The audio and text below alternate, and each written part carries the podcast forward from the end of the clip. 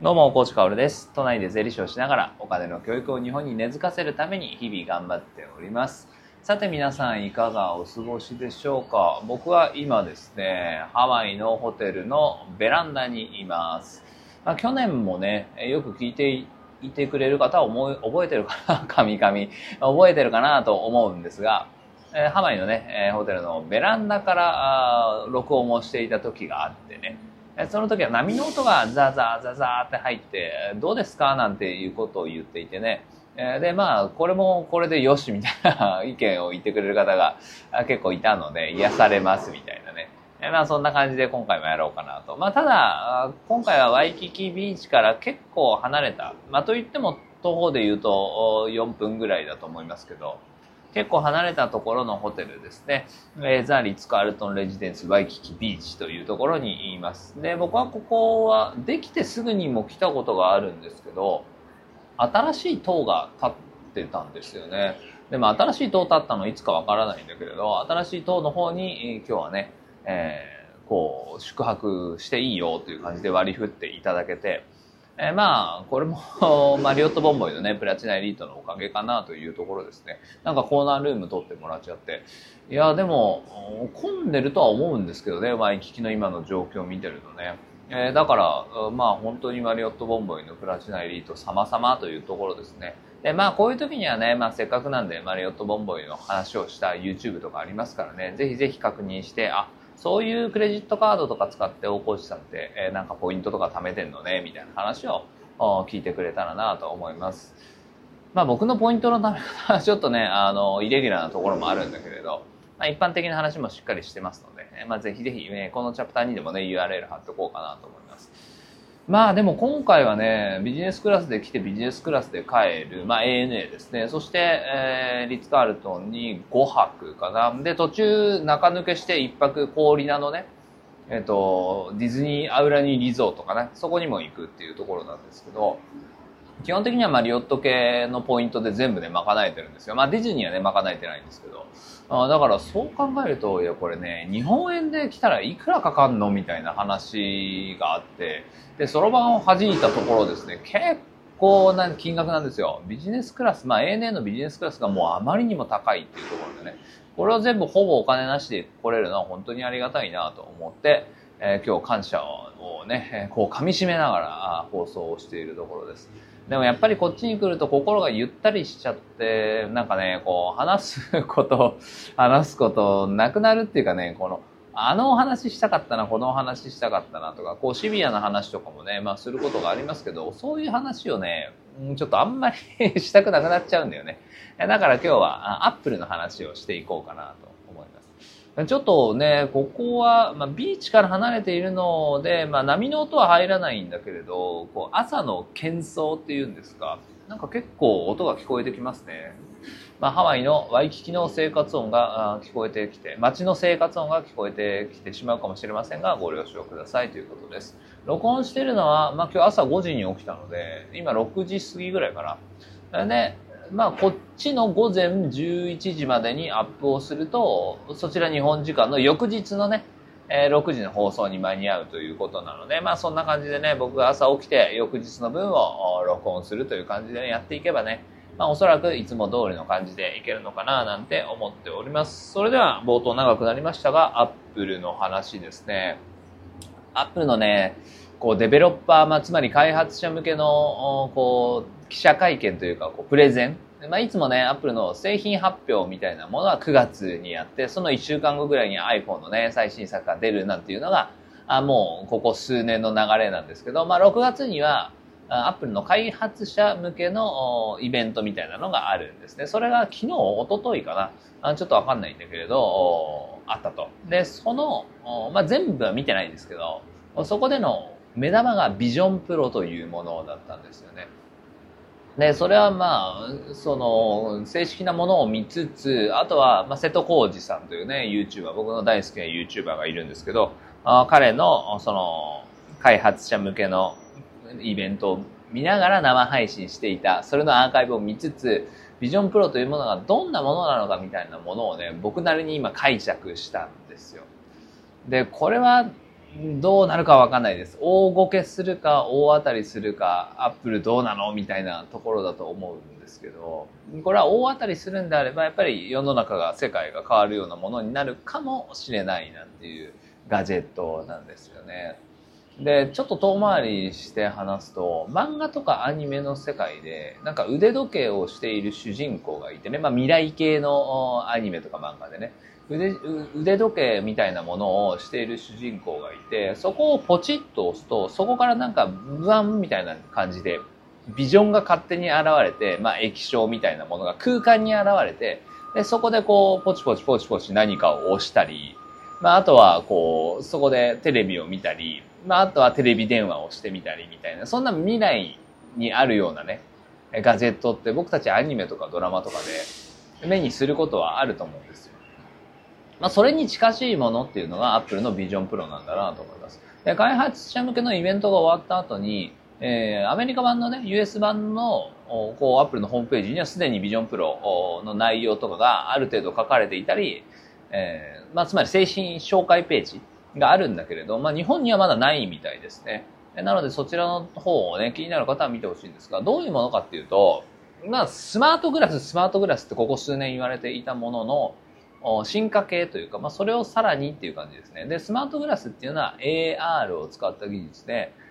まあ、今見えている、こう、世界に、こう、バーチャルのものを置くっていう感じですよね例えば真っ白なというか、まあ、何も置いてない部屋に AR のスマートグラスをかけて、で AR でこうビジョンを映し出すビジョンというか、まあ、液晶を映し出したり、えー、まあ、あとはパソコンを映し出したりみたいな感じですね。でアップルが言ってたのは AR×VR の MR って言ってたかな。で、まあ日本語とかだと空間コンピューターみたいな感じで訳されていたんですけど、まあそれをアップルはやっていくと。いうことをここ数年ずっと開発してきたみたいなことを言っていましたね。で、グラスというよりは、あの、Facebook、旧 Facebook メタ社が作っている、あの、なんていうの、VR ゴーグルかな？あメタなんとかみたいなのありましたよね。あれと同じような形なんですけど、さらにスタイリッシュで、で、それをかけることによってできることっていうのは、まさに今言ったあ AR のこともできるし、あとは未来的にはこう漫画とかアニメの世界だったよねみたいなことができる。まあ平たく言ってしまうと、まあガジェットいらなくなるみたいな世界線をアップルは意識しているんだと思います。パソコンを、パソコンというか仕事をしたいなと思った時は、パソコン必要、キーボード必要、マウス必要、液晶必要みたいな感じだと思うんだけど、それから全て解放されて、ゴーグルをかけることによって、その空間コンピューターと彼らは言ってますけど、その空間に思い思いのものを表現することができる。もう映し出すことができるということですね。で、その動作は、まあ、手じゃなくて多分最終的には僕は目になるんじゃないかなと思うんだけど、その目の動きによってカーソルが動くとか、瞬きでクリックになるとか、多分そういう感じになってくるんだと思いますで、場所を選ばず、しかも場所の大きさを選ばずって言ってたので、狭い部屋でも大きなもので作業できるよって言ってたので、まあ AR よりも VR 寄りになっていくんだろうなっていうのは非常に思いますね。まあ日本向けのね、公式ページではないんだけれど、あの、アメリカ向けの公式ページの方で見ていると、なんか凄そうなんだよね。凄そうだけど、まだ第一世代ではそこまで行くのかなっていうのは非常に疑問なところですね。もういきなりそんな技術で、なんだろう、ほぼ完成形で来るとは思えないからね。だからまあ、第2世代、第3世代という感じで洗練されていくと思うので、この秋じゃないな、えっ、ー、と、来年初頭ぐらいかな。欧米の方ではもう発売される予定らしいんですけど、いや、本当そんな早くいけんのっていう感じなんだけどね。まあ、僕はまだ最初は見送りかなというところですね。日本ではまだ発売は結構遅れるなんていう話も出ていました。で、発売価格は50万円ということで、これ高いのか安いのかはちょっとわかんないけれど、まあ、その開発者向けのイベント見てる限りだともっと高そうだなって思っていたんだけれど、まあこう、なんだろう、メモリーとか積まない分で、そこに多分保存するのは基本ないんですよね。iCloud って言って、Apple のクラウドを利用するのが基本になるので、そのガジェット、つまり Vision Pro に何かを保存していくっていうのはないので、そのメモリー全然積まない分安くなったのかなと思います。今 Mac とか Mac Mac スタジオとか、メモリー全部積むと、100万円超えちゃいますからね。だから今100万は簡単に超えてくるかなと思ったんだけれど、まあでも最終的には、どこにね、渡す、どこのユーザーを狙っているかわかんないんだけれど、なんか最初の価格がこの価格っていうのは万人も狙ってるかなとか、そういうのはちょっと、うん、感じるかな。でも、アップルが今社内でどんな打ち合わせというか会議、話をしているのかって非常に興味がありますね。結局このガジェットっていうのはまだ全然万人向けではないと思う。僕たちはちょっと忘れがちなんだけれど、日本人ですら各家庭に1台ぐらいしかパソコンはない。まあそれすらないかもしれないと思うんですよね。一人一台パソコンなんて全然持ってなくて、スマートフォンとは全く別のものだと思うんですよね。まあ、パソコン1台で仕事をしてるみたいな人とか僕とかもそうなんだけれど、非常に、うん、勘違いしがちなんだけれど、パソコンっていうのはまだ全然一人一台の世界線ではないわけですよ。そうするとこの Apple の Vision Pro っていうのは一人一台は絶対必要ないんですよね。うんそうなると iPhone の代わりになる、スマートフォンの代わりになるというものではなさそうであると。だからまあクリエイターとかね、えー、まあそうパソコン1台で、えー、仕事をするとかそういう人向けのガジェットになるんだよね。うんだからまあアップルは、まあ、iPhone でその全世界地球人のユーザーを取りつつビジョンプロで新たな世界を見せるっていう方向性なのか iPhone をビジョンプロに置き換えるつもりなのか、まあ、その辺がねどういう話されてるか非常に興味がありますね。あとはやっぱりこう iOS と Windows で、まあ Windows ではこのソフト使えるけど iOS にはないんだよね、Apple の方には Mac の方にはないんだよね、みたいなね、会話って日々繰り広げられると思うんですけど、それがもう一つ増えるイメージはありますよね。ビジョンプロができたからといって、まあ、バーチャル空間に何かを映し出して、そこで何かを動作させていくので、もう一個新たな技術必要そうじゃないですか。だから今、Mac で Windows で動作している、例えば Adobe とかいうソフトとかさ、あるけどさ、そういうのはさらに開発を進めないと、そのビジョンプロ OS の方にも、ね、マッチさせるように開発しないといけないって感じになると、もう大手しかビジョンプロにソフトが参入してこない気がするんだよね。そうするとビジョンプロって使いにくいよねとかいう世界線にもなりかねない。いやまあどういう世界が待っているかっていうのはわからないけれど、ビジョンプロがアップルの描く未来通りに動くんであれば、まずはとんでもない未来体験はできそうだなと思います。でもね、発売した瞬間からもうディズニープラスとなんかやるみたいな話も出てたので、うーん、まあ、これはね、なんか、どういう感じになるかね、まだまだ予想できないですね。えだからまあ最後に皆さんに問いかけたいのは、まあ、まずはこういう技術が来てるんだよと、アップルが本気でそういうものを出してくるんだよ。空間に何かを映し出してガジェットがいらなくなるよみたいな世界線を目指す。そんなガジェットを出すんだ。名付けてビジョンプロ。これを覚えておこうねっていうところですね。そしてこれがまあ各業界、各ところにね、影響を与えていくと思うし、まあ、テック業界にも影響を与えていくと思う。それはどういう動向なんだろう、どういうことになっていくんだろう、未来はどう描かれるんだろうということを自分たちで注目していこうねというのは、あ一つね、共有しておきたいお話でございました。まあでもね、アップルは AI の時は非常にね、沈黙を貫いていたんだけれど、まあ今思うと、このビジョンプロを見た限りだと、ニヤニヤしてたんだろうなっていうのは思いますね。なぜならこの、ねえ ビジョンプロ、これ AI 完全に加速させるよね、開発をね。